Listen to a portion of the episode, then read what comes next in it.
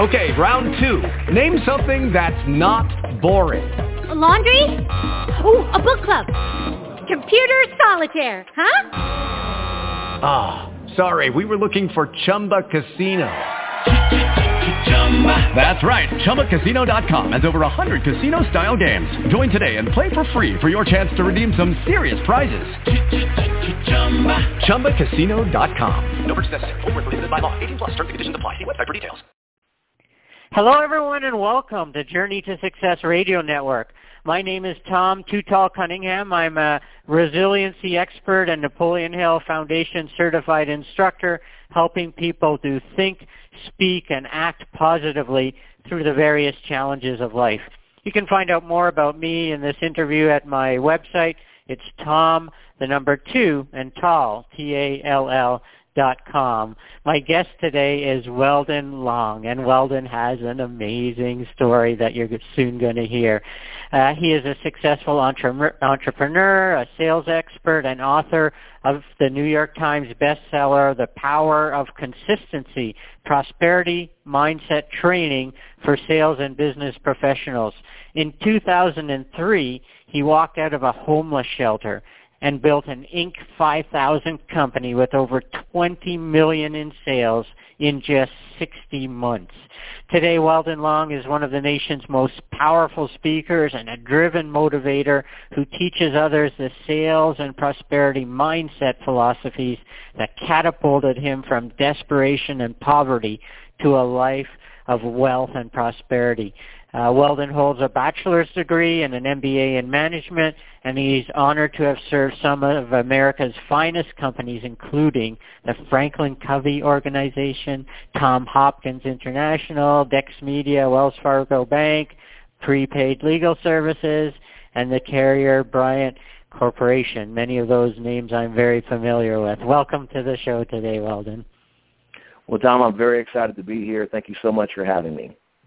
And that uh, introduction doesn't include probably the key part of your life that will just amaze people and encourage people uh, in any predicament in life.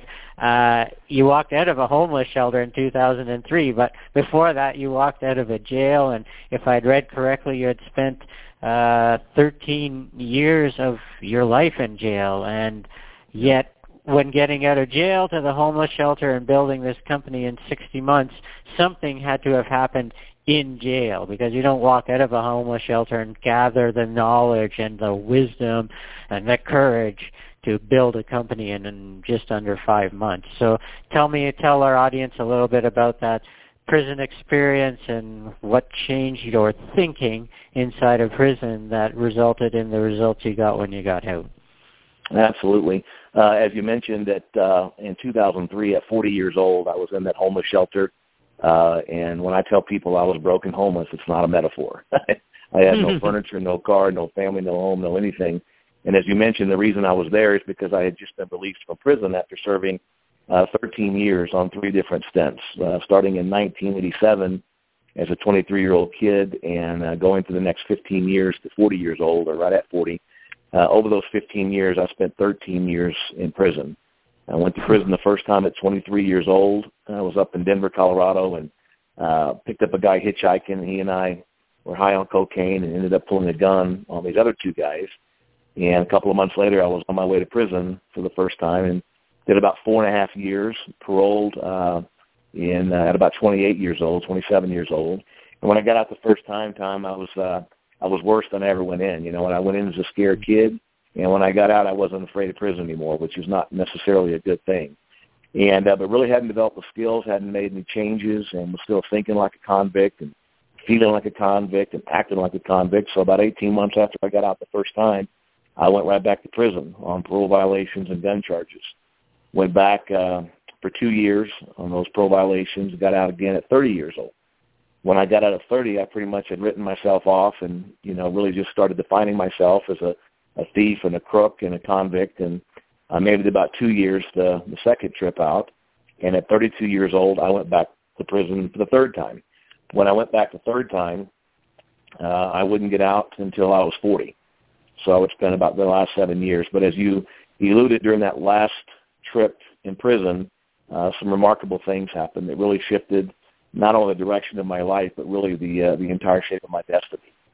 Yeah, let's talk about that, because to go from where you were to where you went, it had to be some powerful wisdom or knowledge that you gathered. And so uh, I understand that it was the book that is sold millions and millions of copies and millions or tons of languages, and probably for most people it would be in their top three to five books, uh, The Seven Habits of Highly Effective People. How did you get yeah. the book? Is there a library, or did somebody give it to you? Uh, how did well, it happen to cross your path? Really an interesting story. Uh, it happened on June tenth of nineteen ninety-six, and I remember the date so well because it was uh, the date that um, one of the prison guards walked in, kicked my rack, and told me that my father was dead.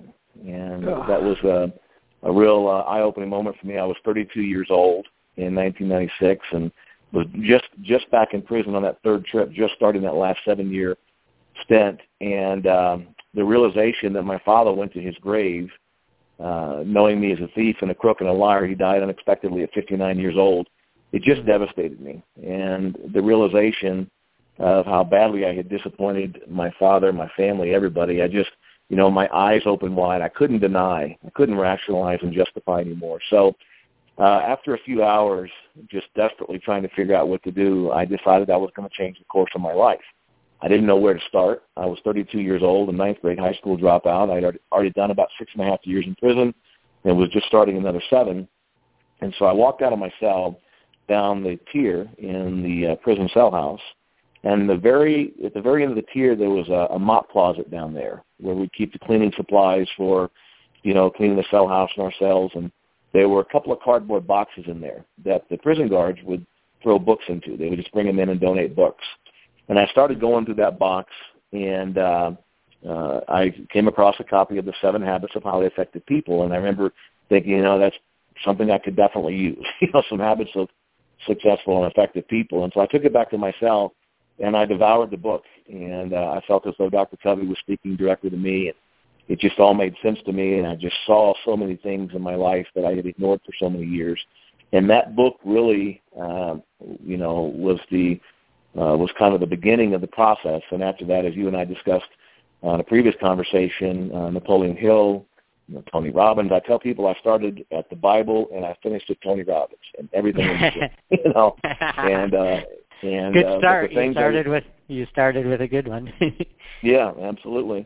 And uh, you know, I spent the next seven years really changing the course of my life, doing the hard work. Uh, and seven years later, walked out of prison, as you mentioned, uh, to that shelter. And uh, within a few short years, had built uh, a very successful life. And I wrote my first book in two thousand nine, which was called The Upside of Fear, and it was really just the story of my life. And uh, I just, uh, a, a strange twist of irony, I suppose, uh, years later got a chance to meet Doctor Covey when my first book was coming out. It was uh, thirteen years after my father had died. And uh, Doctor Covey and I met. I got a chance to speak with him and travel with him. But he endorsed my first book on June tenth of two thousand nine, thirteen years to the day after my father died. And I first picked up The Seven Habits. Oh, wow. And yeah. At that point, and when that happened, you must have said, okay, God had an amazing plan, or it must have been uh, uh, an unreal out-of-body experience. Here's the man that ba- basically virtually saved my life, and uh, you're speaking with him. You know, I, I tell people, of course, Doctor Covey uh, passed away a couple of years ago, and he was a human being just like the rest of us, and put, put his pants on one leg at a time and all that stuff. But he happened to be the man that changed uh, that changed the direction of my life. And when we met the very first time, I was completely speechless. It was one of the most emotional moments of my life because I uh, just was so grateful to him and his work. And when uh, I began to, to tear up, and he put his arms around me and gave me a big hug, and then he, he leaned back and he put his right hand on my heart, and he repeated three times, "You have a divine destiny. You have a divine destiny. You have a divine destiny." And I asked him at the time, I said, "Doctor Covey, what exactly do you mean by that?" And he says, uh, son, and of course I'm fifty years old now, and at the time I met him, he was about seventy-five and I was forty-five. So I guess to him I was I was son, I was still young. but uh, but I said, "Doctor Covey, what do you mean by that?" And he says, "Son," he goes, "your story Uh, you've got to share this story. People need to know that no matter how far they've gone down, uh, they're able to get up if they're willing to do the work. And I think it leads to a really interesting point. People ask me all the time, how did, how did you do it? How did you go from a ninth grade high school dropout, you know, uh, thirteen years in prison, all these crazy things, to this life today? And I tell people I, I didn't do it. It happened to me. Mm-hmm. And I think that's that, that's the key thing, that as all of us, when we're on this personal and professional development path, to realize that the principles that, uh, you know, that lead to success, uh, they're already there. It's just a matter of us getting in alignment with those. And, and that's really all I did, Tom. I got in alignment with success principles, and my life changed. So it's not as though I suddenly got smarter or luckier or, or anything. It was just a matter of getting in alignment with the principles that uh, that fuel success. Wow. It must have taken some enormous mental discipline while you're in prison to change those thoughts. As I'd mentioned before, my wife, uh, Kim, has worked for a, been a law clerk for a criminal defense lawyer for eighteen years, and she calls a lot of them uh, uh, frequent flyers. She knows every yeah. few years she's going to get a call from them. And yeah. uh Uh, and then what also hit me was that the, you found Seven Habits in a box read by uh, security guards. When my wife first met me, she'd not heard of Think and Grow Rich. She's in courtrooms all day, so she's asking people. Guards had read it, prosecutors had read it, lawyers had read it, clerks had read it. And so uh, powerful wisdom uh, that people can, can learn from. And as you said, you just aligned yourself with success principles. You didn't invent any of those success principles. You just aligned yourself. But while you're in prison with the only mental thinking you have and physical experience you have is crook, prison, no good, Uh, you must have had to fight those thirty to sixty thousand thoughts for a while, a number of months, that were saying, yeah. Are you nuts? You're not even getting out of here for a while. How are you going to do all right. that? Yeah, you know, I remember uh, the first kind of inkling I got of any of this stuff and the real significance of it was uh, uh, as I read Seven Habits, but also was doing some other reading and came across a quote from Friedrich Nietzsche. And Nietzsche said that we attract that which we fear. And uh, shortly after that, I came across a scripture in the Bible in Job, and Job said, Father, that which I have feared has come upon me. And so I started noticing this kind of this, this concept that, that our thoughts, you know, tend to manifest themselves in our lives. So I started thinking, well, what do I think about most? What's my biggest fear? And of course, my biggest fear was living and dying in prison, never having a home, never having a family. When my father died in nineteen ninety-six, I had a son that was three and a half years old that I had fathered out on uh, an earlier trip out on parole. And, of course, I had no relationship with him. I had completely abandoned him. And so my life was in a, in a really bad spot, and, and one of my biggest fears was I would never know my son, I would never be the father he deserved, et cetera, et cetera. And then I realized, wow, everything I fear looks pretty much like my life. And I realized that all the chaos and fear and, and, and uh, you know, in my mind was somehow getting out and showing up in my life. And that was my first Uh, inkling that I needed to change my thoughts. And uh, this was about the, the time, you know, during those months where I picked up uh, Think and Grow Rich and, you know, Thoughts Are Things, one of the first lines in in, uh, in uh, Napoleon Hill's mm-hmm. you know, classic famous book. And so I decided that I needed to change what I think about. And so I took out a sheet of paper, and I decided that I was going to write out what a perfect life for me would look like. And I'll just share that with you here. It's from my first book, The Upside of Fear. But here's what I wrote on a sheet of paper. Says, I am an awesome father to my son. Now, obviously, at the time, I had abandoned my own son, so, you know, I was really dreaming big, you know. uh, I'm an, I am an educated man. At the time, I had a ninth grade education. I own a beautiful mountain home. I'm a successful businessman, writer, and public speaker. I'm writing a book on the beaches of Maui. I didn't even know where Maui was. I, I tell people I thought Maui was in the Caribbean. I just hadn't, you know, I'd never been anywhere, didn't know anything. uh, the next line read, I'm wealthy beyond my wildest dreams. I have an honest, trustworthy, and beautiful wife. I am a man of character, honor, and integrity. I wrote those things on a sheet of paper, and I put toothpaste on the back of that sheet of paper and stuck it to the wall in my cell. And over the next seven years, every day, I would read that list. I would meditate on it. Uh, one of the things I learned from Napoleon Hill uh, in Think and Grow Rich, and uh, there was another great book of his called You Can Make Your Own Miracles, which was another favorite of mine. And Napoleon Hill wrote that when we read uh, or review our dreams, that it's not enough just to read them, but we've got to get deeply emotionally connected. He wrote about just, you know, allowing yourself to get excited and really get absorbed in these things. And, and that's what I would do. I, I would read that list uh, every morning, every night. I would close my eyes, and I would allow myself to create the emotions as if uh, it had already happened. And over the next seven years, I did that, and it completely, and it completely changed uh, my thought process, my emotions, my character, because uh, it, it became what I expected of myself.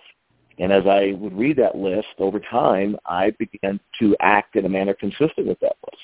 You know, it wasn't just going to somehow happen if I was out in the prison yard, you know, playing all the prison games and getting high and doing this and doing that. You know, I, I had to make sure. One of my favorite uh, quotes is Will Rogers' quote that even if you're on the right path in life, you'll get run over if you just sit there. So I said, okay, now it's not enough just to write these things down and get emotionally connected, uh, as Napoleon Hill wrote, but I need to take consistent action. I learned that from Tony Robbins as well. And, uh, in the, one of the prisons I was at a couple of years later in the federal prison system, they had a A, a copy on cassette of Personal Power, the thirty-day program.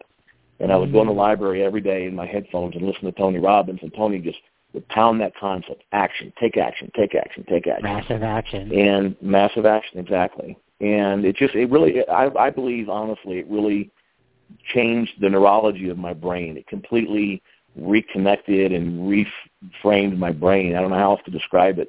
And uh, but I walked out at forty years old, years later, and I was a man on fire. I was a man on a mission. And everything on that list came to pass, by the way. Within just a few short years, I ended up getting my G E D while I was still in prison. I got a bachelor's degree and a master's degree. Uh, I got out of prison. My son was ten years old when I got out. His mother was in some trouble, so I got custody of him and, and, and raised him. He's twenty-two years old now in college. And uh, beautiful homes on Maui, beautiful homes in Colorado. All these amazing things happen just the way Uh, the great thinkers, the great writers uh, like Napoleon Hill, Stephen Covey, and all these guys, just like they said it would. It all happened just the way they said it would. Wow, wow. Amazing story. And so one of the coolest things I thought, uh, of course, people love the prosperity, the the success you had business-wise, which is baffling and surprising, but not so when you know the contents of all these great books you read. But right. uh, within a year of getting out of prison, you married or met or married the most, uh, I read it described, the most amazing woman you had ever met in your life.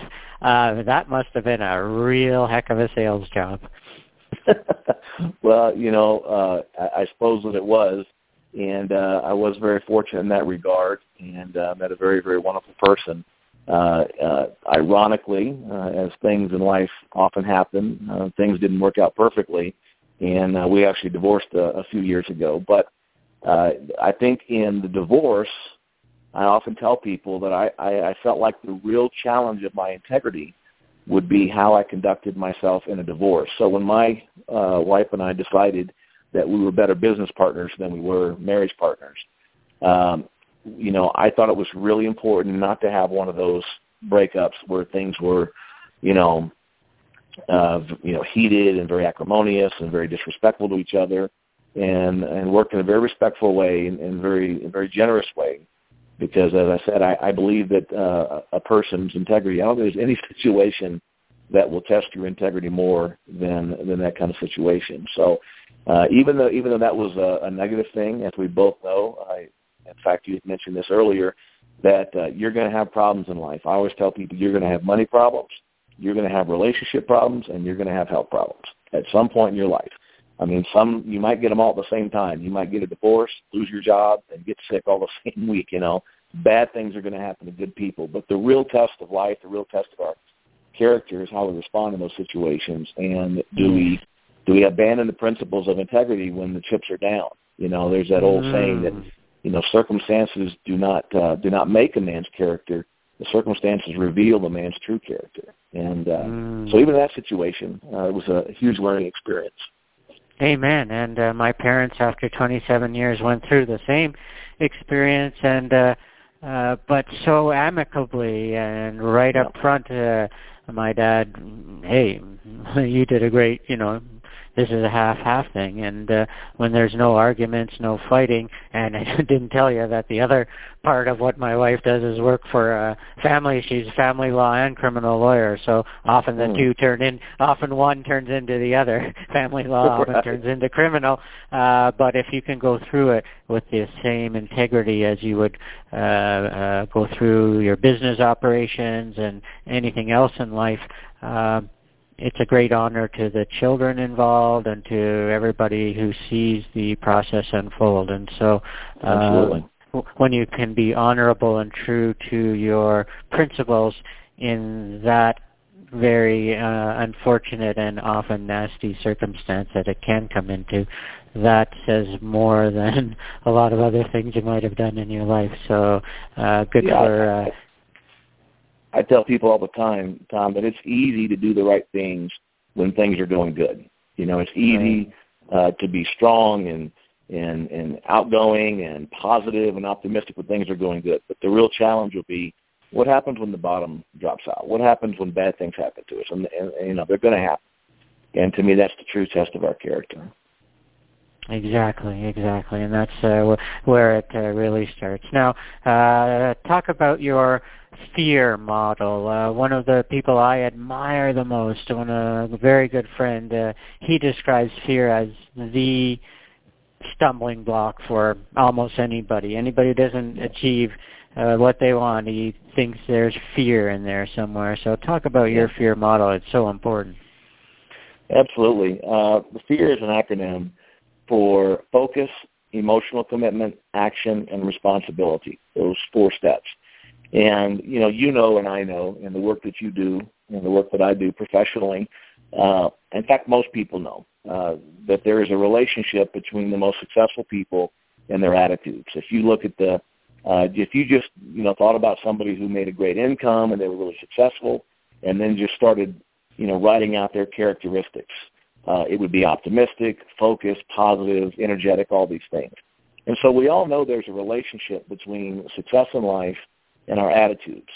Uh, I think where people have a little bit of a misconception is that they, they believe that either some people are lucky and have a great attitude and they're optimistic, or they're unlucky and just have a pessimistic, negative attitude. And the reality is that we can create that positive, optimistic attitude. You're not just born with it or not. You can actually create it. And the fear model is what I use to help people create that. Um, the first step, the focus, is obviously decide, you know, what do I want? What do I, what do I really want? And sometimes you got to peel that onion, because the thing that we think we want sometimes is actually the thing that will give us something else we want even more. As an example, I was talking to a young man uh, recently, and he said he wanted to make one hundred thousand dollars per year. And I said, well, that's great. What are you going to do with that money? He says, well, I'm going to pay off all my debt. I said, well, that's great. What are you going to do when you get debt-free? He said, I'm going to buy me a house. I said, well, that's wonderful. What are you going to do then? He said, I'm going to get me a family. So the family was the true thing that he wanted. But you got to kind of peel the onion when you're getting focused. Okay. Uh, I don't need to tell you, but Napoleon Hill outlined um, the very first part of Think and Grow Rich, a definite purpose was one of the most critical elements of success. And to me, that's getting focused, getting focused on the things that really matter, uh, the, the main priorities, the things that are really important to us, and getting very specific. You know, one of the examples I use very often is that we've all experienced, you know, you leave work one day, and you get in your car and you drive across town on your way home. And while you're on your way home, you're maybe drinking a cup of coffee, and your kid calls you and reminds you to come pick him up at soccer, or your wife calls and says stop at the store, and you've got traffic, and you've got all these different things going on. And then suddenly, without ever thinking about it consciously, we pull up in our driveway, you know. Now, the first time we drove to that house, we couldn't just drive there without thinking about it consciously. We had to have a map or directions or G P S or whatever. But over time, as we made that trip, the directions from point A to point B became, you know, second uh, second nature, became, you know, part of our subconscious. Well, we've all had that experience, and that principle applies to anything in life. Point A might be fifty thousand dollars a year. Maybe that's what I'm making now. And where I want to go, point B is two hundred thousand dollars per year. All I have to do is figure out the directions, just like I drive home from work. And at first, I'll have to concentrate on those directions and really pay attention. But if I stay at it, eventually the directions from fifty thousand to two hundred thousand become second nature. They go to our subconscious mind, and we automatically start doing the right things. So that's why I think it's so important to have a very specific uh, or definite purpose, as Napoleon Hill wrote, because if if I'm driving home from work, it's not good enough to get to my neighborhood. I've got to get exactly to my home. I have to have a definite location, specific location. So it's the same way in any goal setting. Any any situation we want to achieve, we've got to be very specific. So that's kind of the focus stuff, getting clear on exactly what you want.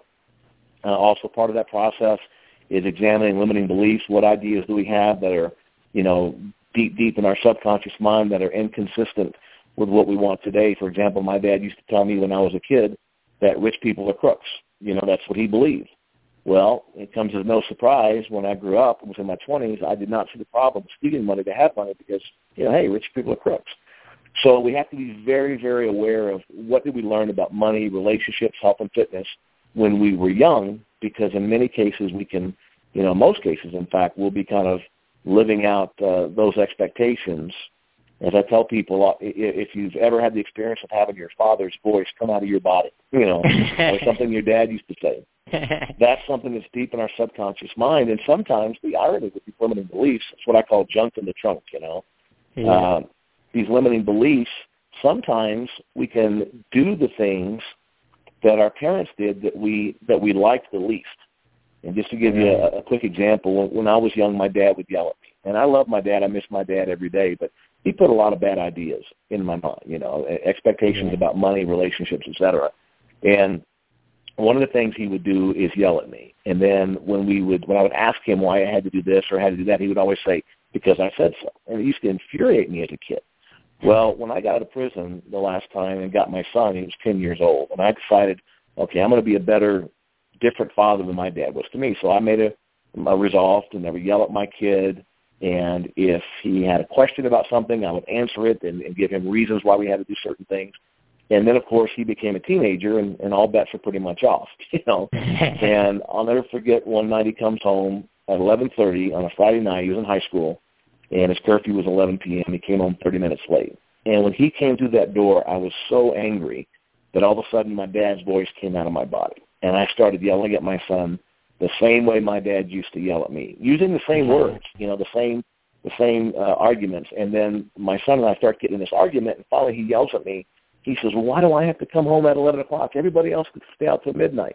And, of course, I turned to him and I said, because I said so. The same exact thing my dad used to say to me. So that, that's that's the, a good example of how limiting beliefs that go into our minds, you know, where kids can come out thirty, forty years later. So that really is the focus, that figuring out what you want specifically, and then, of course, what are the limiting beliefs that may be holding me back. Right, right. And so important. I talked to as well about uh, managing your thoughts. You have to almost pre-choose your thoughts. And so by reading Stephen Covey, Tony Robbins, Think and Grow Rich, Uh, you fill your mind with enough examples of people who have overcome difficulties, remain positive, so that when the challenges come your way, you ought to already have those thoughts in your head that, okay, this is a challenge, but people have overcome way worse challenges than this, and if I just stay positive and, and be consistent with what I'm doing, I'll finally get there. And so, yeah, you have to manage those thoughts purposely and choose them in advance so that when the tough times come, uh, they're not overwhelming those thirty to sixty thousand thoughts a day. Right. As I often say to people, you can't just go through your life thinking. You got to stop and take some time and think about what you're going to think about. And that's exactly what you're saying there. You got to think about what you're going to think about. Think about what you're going to think about, exactly.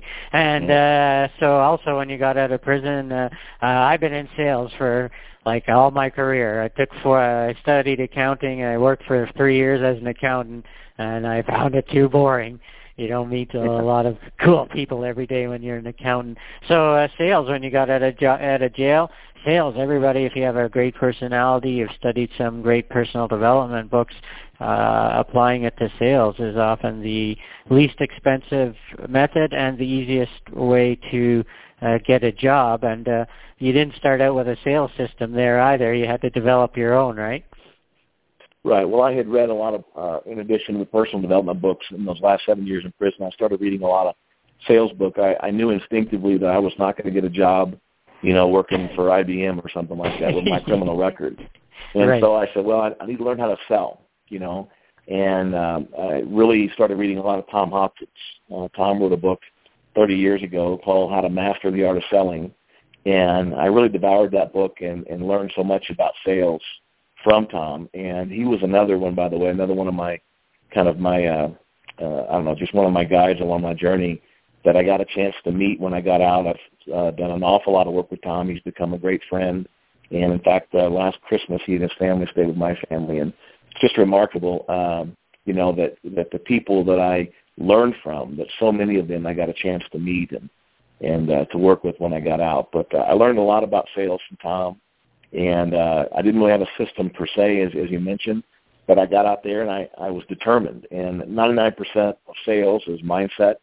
You know, yeah. you can take two salespeople, um, you know, uh, side by side, one really, you know, uh, a very outstanding performer, great sales results, just a top performer, and another person that's a mediocre performer. And they can be in the same town, they can be in the same company, with the identical external threats, you know, the external challenges, the same economy, same customer, same boss, same lead, same everything. And yet one person is out there just killing it and the person is struggling. Well, we know it's nothing external because they have the identical external circumstances. So that means it's got to be an inside job. You know, it's got to be inside inside their head. And that's where so much of the, the work, and I think that's why, you know, we see so much of the personal development and tying into sales training and sales books because, you know, the words the words are, are, are one thing, but you got to be you got to have the mindset to use them. I tell people it takes three things to be really successful in sales. You got to get your mind right, which is the mindset you and I have been talking about. You got to get your sales right, in other words, have a sales process, and you got to get your consistency right. And if you combine the right mindset with the right sales process and the consistency principles, then you're going to be successful. And the reason we know that is very simple. You simply cannot think the right things on a consistent basis, do the right things on a consistent basis, and accidentally create the wrong results. It just doesn't work that way. Right. So uh, yeah, the mindset is so important, and, and again, I'm very grateful to the, the great thinkers, the Brian Tracys, the Tom Hopkins of the world, uh, the, the Grant Cardones, and all those guys that write about sales and different things. And it just uh, they taught me an awful lot. Wow. Your story, as Steve, what did Stephen Covey say with his hand on your heart? You have a mission, is it? Have a, a divine destiny. A divine destiny. Yeah, uh, a divine. Yeah. And it was a pretty powerful. It was a pretty powerful moment. I'll never forget when I when I met him. Uh, I had met another person, another man that had known Doctor Covey for forty years, and he had arranged this meeting. And I was actually, when the meeting happened, I was talking to this guy that made the introduction. And Doctor Covey was uh, at the other end of the building doing autographs, and uh, he left that place where he was in the auditorium, and he came over behind me, and I thought we were going to meet later. And I felt a hand on my shoulder, and when I turned around, it was Doctor Covey. And I was so emotional and that I really didn't, you know, I had all these great questions I wanted to ask him, and when I saw him, I just, I, mean, I just, my mind went blank, you know, and uh he said to me, this is my first book. I had sent him a manuscript of my first book. And he says, uh, I, I really I really enjoyed your book. And I didn't know what else to say, so I said, well, I, I enjoyed your book too. You know? And me and forty million others, you know. So Yeah. yeah. yeah. Nice. And that's uh, probably worth as much as money to have people at some point, or uh, you've been out long enough and written that book long enough, uh, been out long enough that Uh, people's lives have been transformed by your story, and uh, you take the money and you earn the money, but in the end, uh, uh, your destiny is to help people change their lives, because if if you can do it right. from where you came from, well, there's very few people in in a circumstance where they can't achieve what you have achieved. And some people may get frustrated if they don't achieve the Uh, financial success you have, but all the other way to live your life, the principles, the, all of it is the same. You didn't invent any of them. Uh, right. You just really need to align your life with them in every circumstance, no matter what happens. And then at some point, uh, I wish it was a mathematical formula, but, uh, you know, Napoleon Hill talks about the principle of going the extra mile. And if there was only a formula, you could prove to people that if you serve this many people, you'll earn this much money. Right. It doesn't work out that way. But when you've used it and tried it and see it work, you know that, wow, in the end, that's the true formula. Give yourself away to help other yeah. people. And in the end, the benefits are going to come back to you as well as to the people that you serve. As Zig Ziglar used to often say, you'll never get paid for more than you do until you learn to do more than you get paid for. You know, it's, you yeah. got to start with doing more and going that extra mile, as you mentioned. I'll tell you, some of the most rewarding letters and uh, feedbacks and comments and things that I get from people or from guys in, in prison. I there's a program in uh, in the federal prison system here in uh, in here in Colorado, in Florence, Colorado. They've got a huge federal prison complex, and one of the one of the uh, Uh, the, the cops that work down there with the inmates developed a program called Doing Time with the Right Mind. And it's not so much about what you're going to do when you get out. It's about being productive and functioning and effective and living a, you know, a, a good life inside of prison. And the two books that are the curriculum for that program uh, are Doctor Covey's book, Seven Habits, and my first book, The Upside of Fear. Wow. And, yeah, it was so amazing. Like, they contacted me and told me about it, and I actually went down and spoke to the group a couple of times, a couple wow. of graduating groups.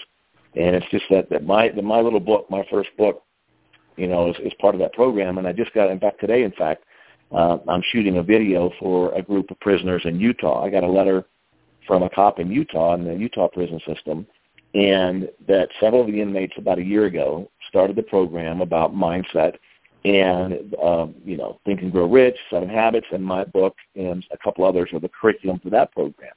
And I was so moved when I when I uh, they wrote me this letter, and just, you know, that uh, well, I, I go, I can't get in there right now because I've got to fit it my schedule to get out there. But what I'm going to do today is go in and shoot a, a video. We've got a, a television studio here we broadcast from. I'm going to shoot a video for the inmates out there and just tell them how uh, how proud I am of the work that they're doing and different things. And of course, there's no you know there's no compensation for those acts in terms of monetary compensation. Right. But uh, You know, in, in terms of, of the law of compensation, according to, you know, Emerson, you know, it's there's a right. payback in the, in the long run. Right. And I believe, as you do, that uh, one of my favorite quotes is Leo Tolstoy. Tolstoy said, "Service is the true meaning of life." And the older that I get, I'm fifty-one years old here next month, and the older I get, the more I realize how true those words are, that service is the true meaning of life. Amen. I love Emerson, the most visited entry page, uh, search page that comes to my website every month is the Ralph Waldo Emerson success poem. And I read as well that you repeated one of his quotes every day for seven years to map out a course of action and follow it to an end requires courage. Courage, yeah. And you repeated that. Yeah, very, very powerful.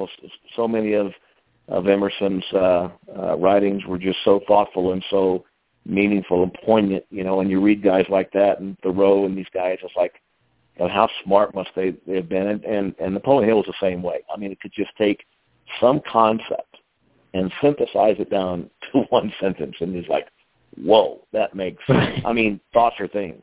I mean, how, I don't, I mean, three words, thoughts are right. things, that sums up everything. I mean, you can take all the neuroscience of success, all the psychology of success, and all, you know, hundreds and hundreds of volumes of books, and wrap it up into three words: thoughts or things. Right. And I mean, it's a one of my uh, another quote I really enjoy. I was doing some research when I wrote the, the Power of Consistency, and Stephen Jobs of Apple Computers. Uh, he said the key to his success was focus and simplicity, but it's it's very hard to get simple. You know, it, it takes a lot of work to get the mind, uh, as he called it, uh, it takes a lot of work to get your thinking clean. And that's what these really brilliant people like Napoleon Hill and others are able to do. They get their thinking so clean, uh, Emerson and Thoreau, and they distill these complicated concepts down to just uh, a few words. And I'll just share one more quick example of, of uh, one story about that. When the, the Power of Consistency came out, we hit the New York Times and the Wall Street Journal bestsellers list, I got a call from a guy that works for FedEx. Federal Express, the shipping company. His name's Ed Nottingham, super smart guy. He's written a book of his own, um, and he's ba- he's a, a clinical psychologist and a, uh, a P H D, and he teaches these principles you and I are talking about today. He teaches them to the leadership uh, folks in FedEx. And when the book came out and he read it, uh, we got on a phone call one day, And he says to me, he says, uh, Wally, everybody calls you Wally. He says, this book is the simplest explanation of the psychology of success and the principles that are the underpinnings of rational emotive behavior therapy and decision-making I've ever read in my life. And I'm like, there's a name for this stuff? I mean, it's just it's just common sense, you know. It's just really common sense. And so uh, I'm just, uh, just, you know, it's just amazing to me how some of the, some of these really smart people can distill ideas down to just a few words. Thoughts are things. I mean, it's just sheer brilliance. Exactly. End of book. Put it down right now. You really, that's all. Go yeah. out there. Yep. Powerful. Yeah. Powerful, powerful. Thank you so much, uh, Weldon, for being here today. Uh, your story uh, really epitomizes my message of uh, think, speak, and act positively through the challenges of life. Uh, amazing story, business success, but I think the overall legacy is going to be that you've really going to be changing a lot of people's lives and thinking that probably you may never meet. And in the end, uh, that's a great contribution while you're here on this uh, planet. Well, thank you very much, Tom. I really appreciate it, and I really appreciate uh, you having me on the show. It's been a lot of fun. Have an amazing day, uh, Weldon. Thanks so much. Thank you. Lucky Land Casino, asking people, what's the weirdest place you've gotten lucky? Lucky? In line at the deli, I guess? Aha, in my dentist's office. More than once, actually. Do I have to say? Yes, you do. In the car, before my kids' P T A meeting. Really? Yes. Excuse me, what's the weirdest place you've gotten lucky? I never win and tell. Well, there you have it. You can get lucky anywhere, playing at Lucky Land Slots dot com. Play for free right now. Are you feeling lucky? No purchase necessary. Void where prohibited by law. eighteen plus. Terms and conditions apply. See website for details.